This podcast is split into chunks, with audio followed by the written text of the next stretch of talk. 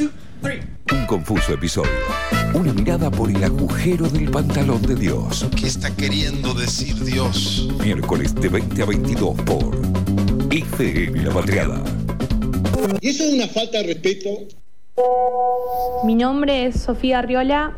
Voy a leer un poema de mi libro Barra Brava, editado por Patronus Ediciones, que se llama Hiroshima. Eh, para contactarme por el libro me pueden escribir a rechina con dos i o a la editorial. Hiroshima. Siento que tengo a Hiroshima y Nagasaki en mi mesita de luz. A veces despierto en la noche para comprobar que sigo viva. Siempre estoy perdiendo el tiempo. Es que vos sos una bomba atómica que en algún momento va a estallar. Yo vivo con miedo al atentado, toco los átomos y acaricio tu cara, observo la fisión cuando me quedo con tus restos en mis manos, sabiendo que en algún momento se puede desprender un neutrón. Me explicaron que un buen golpe puede acelerar el proceso de manera artificial. Yo me niego aún conociendo que una bomba puede explotar en direcciones aleatorias. Soy una creyente que reza donde quiere que implosiones. Ojalá no sea en el punto más profundo de mi océano. Ya sé que Hiroshima destruyó el 67% de los edificios, 120.000 personas muertas, 130.000 heridas. Todo, todo, todo en solo 44,4 segundos, 70 años de efectos secundarios. De todas formas, metí la bomba en mi casa, la beso con locura, no quiero que se vaya, aun cuando puede acabar con toda mi vida. No puedo tener en cuenta las secuelas que llegarán como onda expansiva, los daños se ven tiempo después, en las caras mutiladas por el llanto, en casas llenas de polvo, recordándonos que algo se perdió, en el envenenamiento por radiación de las palabras no digeridas. Prefiero que te vayas haciendo ruido al silencio condensado de los conflictos ideológicos. Es que vos sos una bomba atómica y yo me rehuso a perder la guerra. Un confuso episodio. Miércoles de 20 a 22 por FM La Patriada.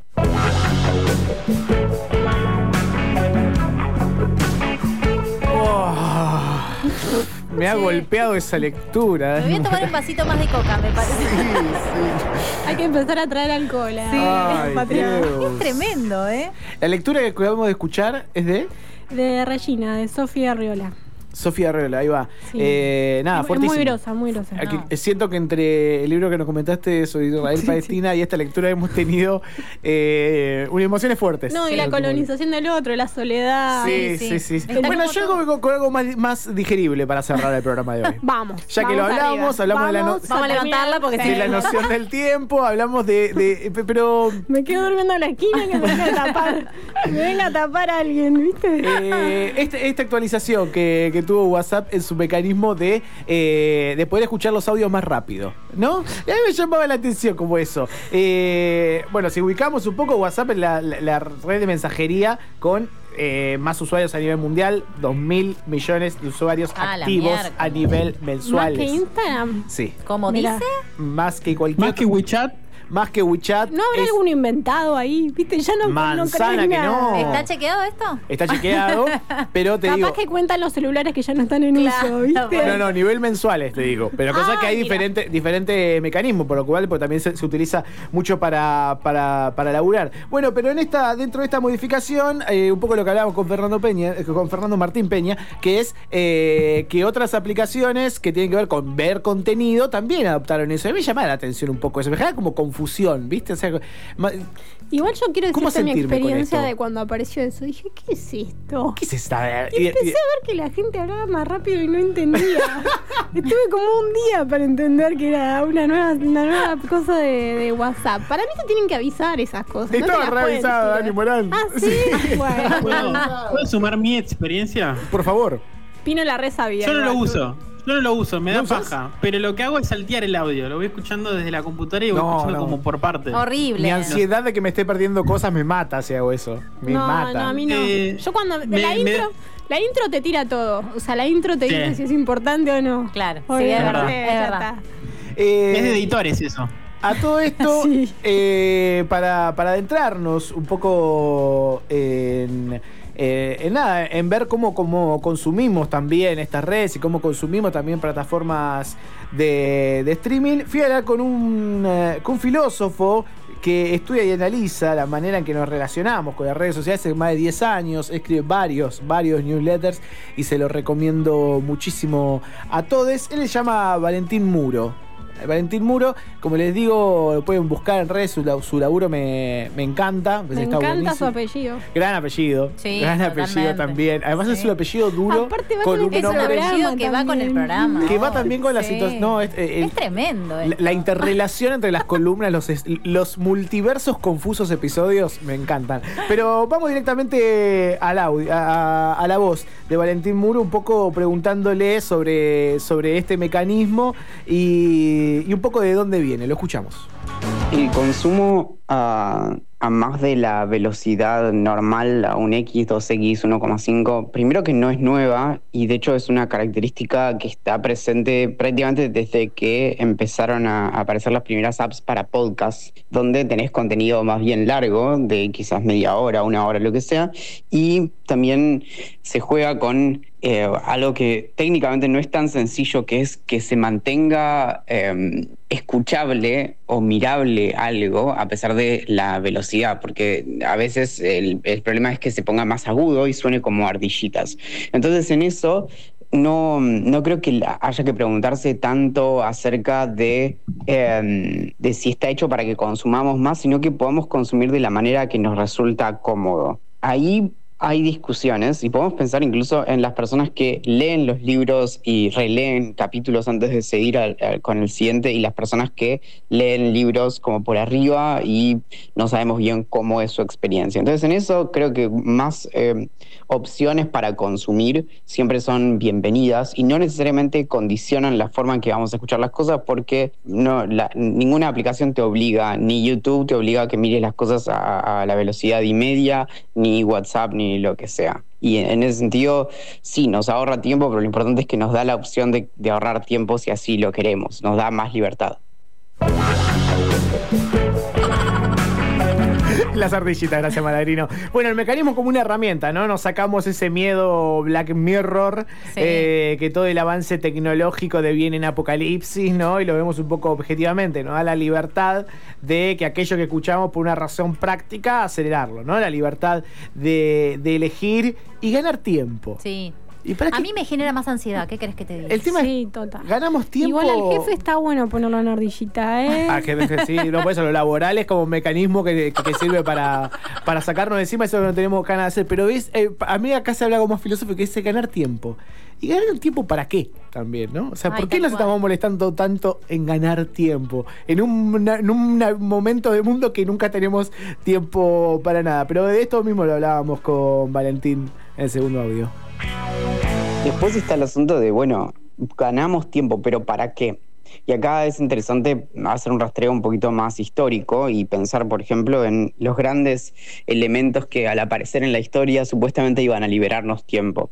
Y es célebre el caso, por ejemplo, de los procesadores de texto que prometían justamente que en la jornada laboral íbamos a hacer todo en la mitad de tiempo. Entonces, una primera eh, consecuencia lógica de eso es, bueno, si tengo una jornada laboral de seis u ocho horas y hago todo en la mitad de tiempo, entonces me puedo ir a mi casa en tres o cuatro horas desde que entro a la oficina. Y sin embargo, lo que sucedió no fue eso, sino que se duplicó la productividad a muy grandes rasgos, obviamente, pero básicamente trabajamos el doble en la misma cantidad de tiempo. Entonces, en eso, la cuestión de la optimización del tiempo es un poco es un tema un poco engañoso porque después está el asunto de, bueno, ¿en qué usamos ese tiempo? Y cuando se nos libera el tiempo, ¿qué sucede? Y en e- eso viene muy de la mano también de la guerra contra la ociosidad, que es esto de el miedo profundo a aburrirnos. Hay personas, hay, un chiste de Seinfeld muy divertido que dice que, que hay personas que, em, que preferirían, por ejemplo, eh, que les da más miedo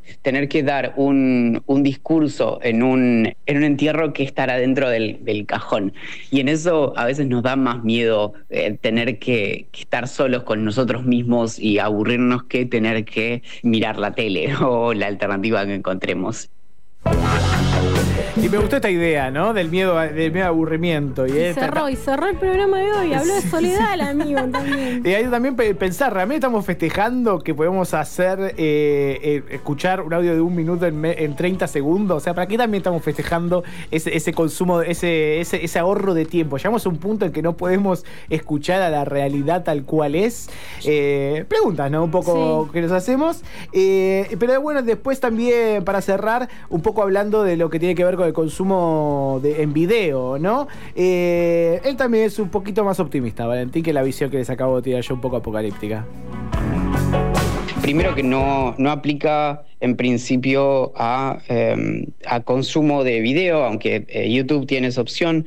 Entiendo que Netflix en algún momento experimentó también con la opción de consumir cosas a mayor velocidad y eso, pero no creo que sean cosas duraderas. Es decir, porque es bastante difícil, incluso si viéramos la forma en que se usan estas cosas, solemos, eh, las cosas que disfrutamos, solemos buscar disfrutarlas. Entonces, por lo general, no veríamos una película que queremos disfrutar al doble de la velocidad, sino que quizás veríamos una charla o veríamos un documental o algo que tenga una cuestión instrumental. Lo mismo pasa quizás si queremos escuchar a a un amigo o una amiga que nos manda un audio largo. Si nos están mandando una especificación de trabajo, quizás lo ponemos en 2X porque no lo queremos escuchar. En fin, me quedo un poco con esa co- conclusión, ¿no? Que la reproducción acelerada es una herramienta, ¿no? Que podemos aplicar para aquellas cosas que necesitamos consumir en menos tiempo, un mensaje de trabajo, cuestiones organizativas. Eh, pero bueno, de ahí a que haya gente que ve películas o series en velocidad acelerada, Fernando Martín Peña, hijo tarados, eh, es decir que ve solo el argumento, ¿no? De no ve la forma, sino que simplemente se queda en el argumento. Y para eso entonces quiero cerrar con las palabras de Lucrecia Martel sobre la complejidad del cine, sobre la complejidad del lenguaje audiovisual eh, y también en ese creer, hacerle creer al espectador que la película es solo su argumento, ¿no? Porque hacerle creer al espectador que una película es el argumento es atontarlo. Ya ahí, ya ahí lo estás atontando. Eh, es quitarle posibilidad expresiva a la imagen, es tener que hacer, aprender a usar mejor las cámaras, aprender a usar mejor las luces. Es- Correrte del argumento te obliga a usar todo mejor. Y muchas veces la industria, más allá de sus malas intenciones ideológicas, son vagos, una industria de vagos. Sí, eh, mira, cuando la gente tenga más tiempo libre, se va a hartar de lo que se pasa en los cines. Mientras no tengamos mucho tiempo libre y estemos tan agobiados y el cine sea una manera de ponerse un ventilador, eh, eh, va a seguir triunfando ese modelo. Pero en cuanto la gente empiece a estar mejor, pueda descansar, se va a aburrir de lo que pasa en la televisión y, y el cine mainstream. Un confuso episodio. Música para un apocalipsis reconfortante. Y así llegamos al final, ya pisando tiempo a Cosa de Negros. Le agradecemos muchísimo a todos. Agradecemos muchísimo a todos por acompañarnos en esta Seguimos nueva en redes y nos vemos el próximo miércoles. Nos ¿no? vemos el próximo miércoles, eh, arroba confuso episodio FM, ahí nos pueden encontrar en, en Instagram y como siempre le decimos también búsquenos en Spotify que ahí va a estar todo, todo subido. Muchísimas gracias. Y Twitter, por Sí. supuesto. Eh, muchísimas gracias a Palito que nos escribió, que nos primero nos escribió avisando que estaba y después nos escribió avisando que seguía ahí. Yo lo quiero un montón a Palito. Él- Beso, Palito. Él no se lleva también, eh, no, no le caigo también yo, pero eh, a él me cae muy bien a mí. Y muchísimas gracias al Chanquito que hoy nos mandó la canción que no habíamos escuchado la otra vez porque no se había llegado a mandar. Así que, ¿qué tal si hoy cerramos con una canción hermosa que nos nos hizo el Chango de Mercedes a todos nosotros, a un confuso episodio? Gente, será hasta el miércoles que viene.